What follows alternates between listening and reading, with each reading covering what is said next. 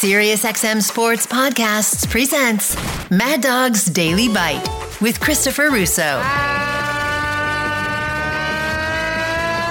Good afternoon, everybody. First off, uh, you know, if you wanted some certification about teams that are done, I mean, you certainly got it with the Mets. You, you know, you knew you were going to get it with the White Sox anyway. Now the Cardinals, there's no way they can make a play and tell us that they are in the pennant race in the NL Central. And I still think the Padres are on death watch at 48 and 52.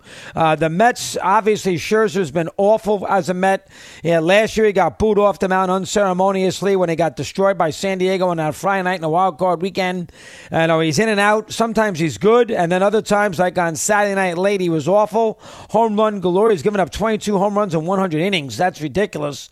Uh, and, uh, you know, if I'm the Mets, I, though I know they're not going to do it because I don't think they want to throw up the white flag, I don't think the Mets and Steve Cohen want to essentially tell their fan base, guys, you got two months to go. Um, you know, uh, we're, we're out of it. We have no chance. You got the U.S. Open coming. Go watch that. Use our parking lots to park your car to watch the tennis. The Jets have started. The Giants will begin. Uh, we'll see you in March. I don't think the Mets want to send that message. And if they trade uh, a, a, a, person like Scherzer, that is the message they are sending. Same thing goes for San Diego and Soto.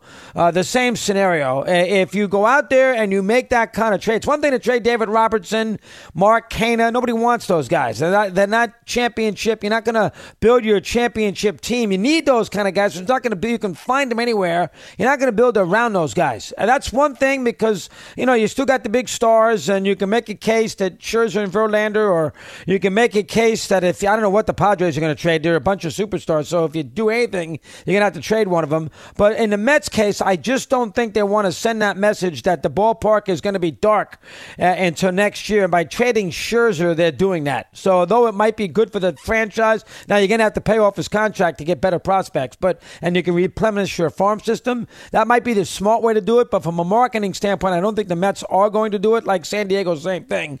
Uh, St. Louis, I mean, it's a little different there. Baseball's king. It's the only thing in town per se. Them and the Blues.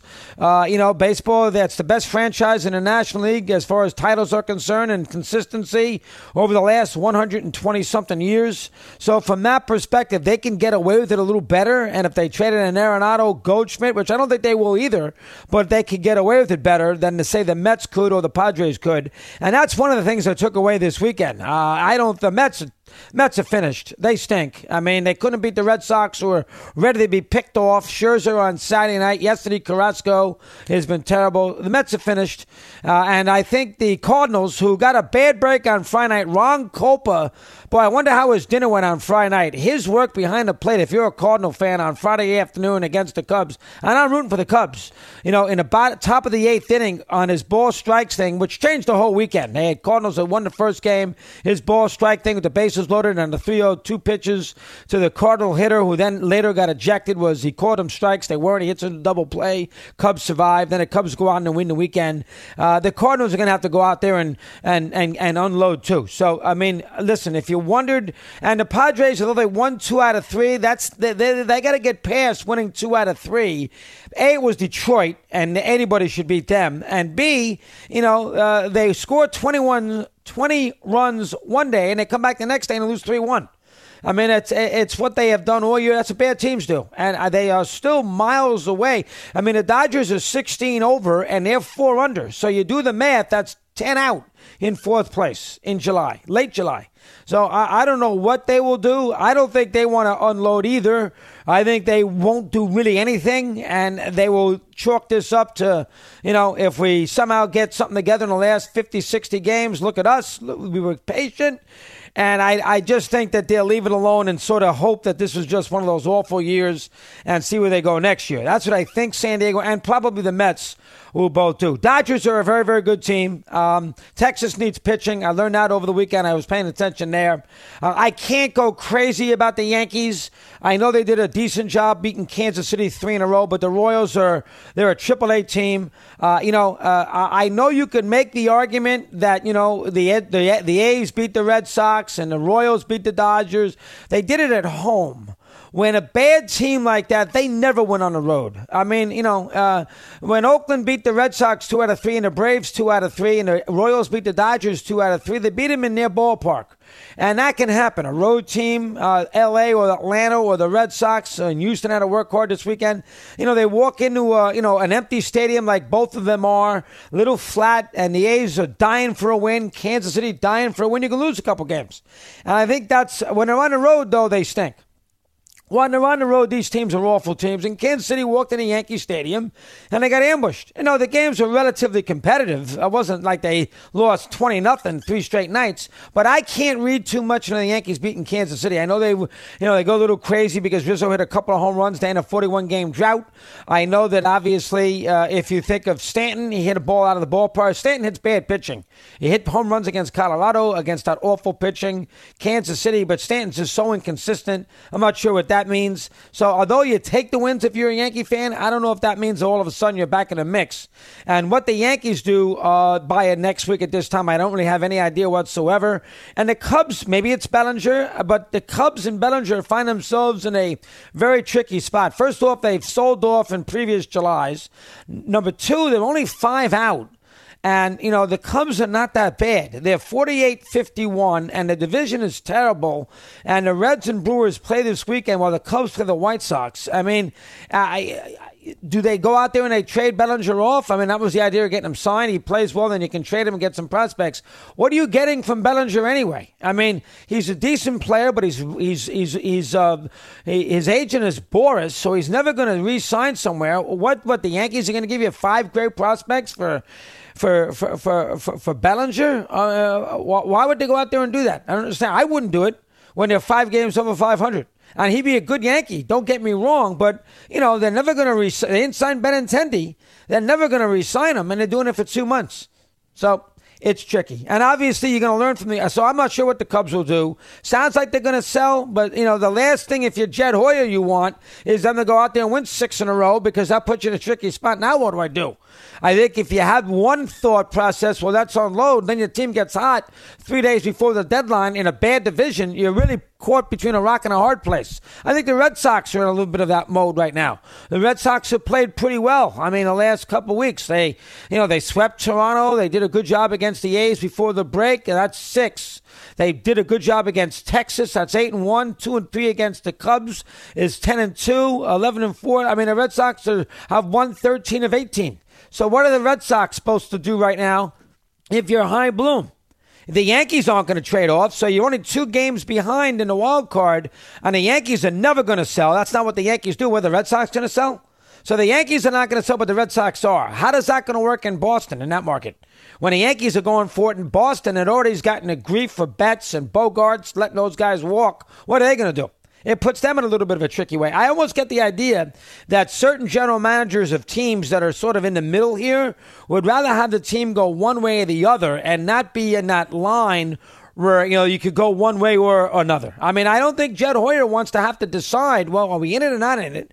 And if I trade the guys off and we're in a little bit of a pennant race, then I'm going to get killed by my fan base. But if I don't trade them off and we continue to play like we're playing, then what? I'm going to get killed there too. Same thing with Bloom. Same thing to not with the Yankees. Not with the Yankees, because the Yankees are never. I mean, in one year they sold, but they got Torres back. I mean, when they traded Chapman. But for the most part, the Yankees, uh, you know, they're just not going to be in that spot where they sell. And then finally, the Orioles. I mean, you got to give them a tremendous amount of credit. Tampa is in a in complete implosion. The Orioles walked into the trap and won three out of four. The Orioles were six and a half back there when we looked at July, and you know, in and the, and since then the the Rays, I think they're 4 and 15 in a month. I'd have to look at the exact number. But the Orioles right now got a four game loss column lead. It's only two overall, but they have 38 losses. Tampa has 42 losses. And it wasn't that long ago, folks, where Tampa in the regular season beat the Orioles 18 of 19. It may have been two years ago. 18 of 19. And now they trail Baltimore by four games. So, I mean, if anybody needs a little pick me up right now, it's probably the Rays, who, after an unbelievable beginning, especially in their ballpark, after an unbelievable beginning, Tampa has played very poorly for a long period of time. And I don't, you know, they got swept in Texas and they barely won a game in Kansas City. They lost seven games right before the All Star break occurred, before they won a game against Atlanta. I mean, they're in big. I mean, they lost seven straight. Then they beat the Braves. That makes them one and seven. They start the second half beating Kansas City two out of three. But again, who cares there? But that makes them three and eight. They lose three straight to Texas. That's three and eleven. And then they lose three out of four to Baltimore, which makes them four and fourteen. They've lost fourteen of eighteen. The Rays. So if anybody needs a little pick me up, it's them. And Ohtani's not getting traded. Uh, you know, the Pirates aren't any good, and the uh, and the Angels got a chance to beat them a couple times. Ohtani's not getting dealt because he is not going to be an owner. Let's forget about speculation. Don't pay attention to your little phone that says, you know, trade alert. What teams would best fit with Ohtani?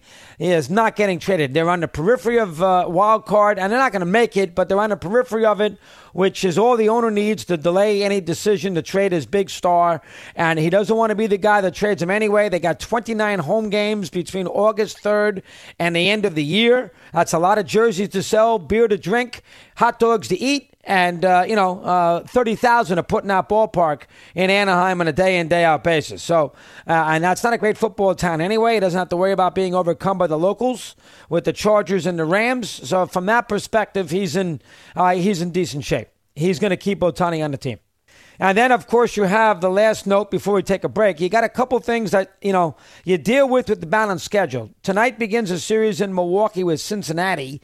What they do at the deadline will be interesting, too. And it begins a series tonight in Houston with Texas. Now, it's not as bad with Texas. They only play, remember, you only play four series against teams in your own division. It used to be six, now it's four. Now, I like the balanced schedule. I think it's a little something different. I think the teams like it, the managers like it. More travel, uh, but you know, I, I, it's probably a little better to get through the whole hum of the 162. But the one negative to it is you have some scenarios where you don't face your divisional rival who might very well be in a pennant race with you. Uh, you know, the second half of the season or the last two months. And a perfect example, there's a couple of them. Giants don't play the Dodgers after August 23rd. The Mets don't play the Braves after August 23rd. Normally that would be a problem. This year it's not. But one big issue is Milwaukee and Cincinnati. They will play for the third time in basically three weeks. And they'll start tonight in Milwaukee. And then the Reds and Brewers are done for the year. That's it. No more. So the last 55 games, there's no head to head between Cincinnati and Milwaukee. There's not even a two game series in Cincinnati in middle of September to get you pumped up for. There is no head to head. Texas will play in Houston tonight against the Astros. And after this series is concluded in late July, those two teams don't play, only play one more time the rest of the way in the last 55 games. It's not, it's not, the Orioles and Tampa play one more time. I mean, after this next weekend, the Orioles don't play the Yankees ever again this year. It's not ideal. That's the one thing you got to live with the schedule. It's bad, but you know if you like, you got to give something up. And baseball decided when they uh, got away from playing 18, 19 games in your division with each team, and got away from you know wanted to go a little more sex appeal with the schedule, have everybody visit everybody else, and you know put a little more life into its regular season. You cannot kill them on that. But the you know when you buy something, there's always a price to pay, and the price that baseball pays, and I would have done the same thing. So I'm not second guessing it, but the price that baseball pays is in a lot of scenarios they will not have head to head between two teams fighting for a playoff spot in September. Perfect example is Reds Brewers. Want more Chris Russo? Listen to Mad Dog Unleashed weekdays from 3 to 6 p.m. Eastern on Mad Dog Sports Radio, Sirius XM Channel 82. Mad Dog's Daily Bite is part of the Sirius XM Sports Podcast Network. If you've enjoyed this episode and want to hear more, please give a five star rating and leave a review. Subscribe today wherever you stream your podcasts.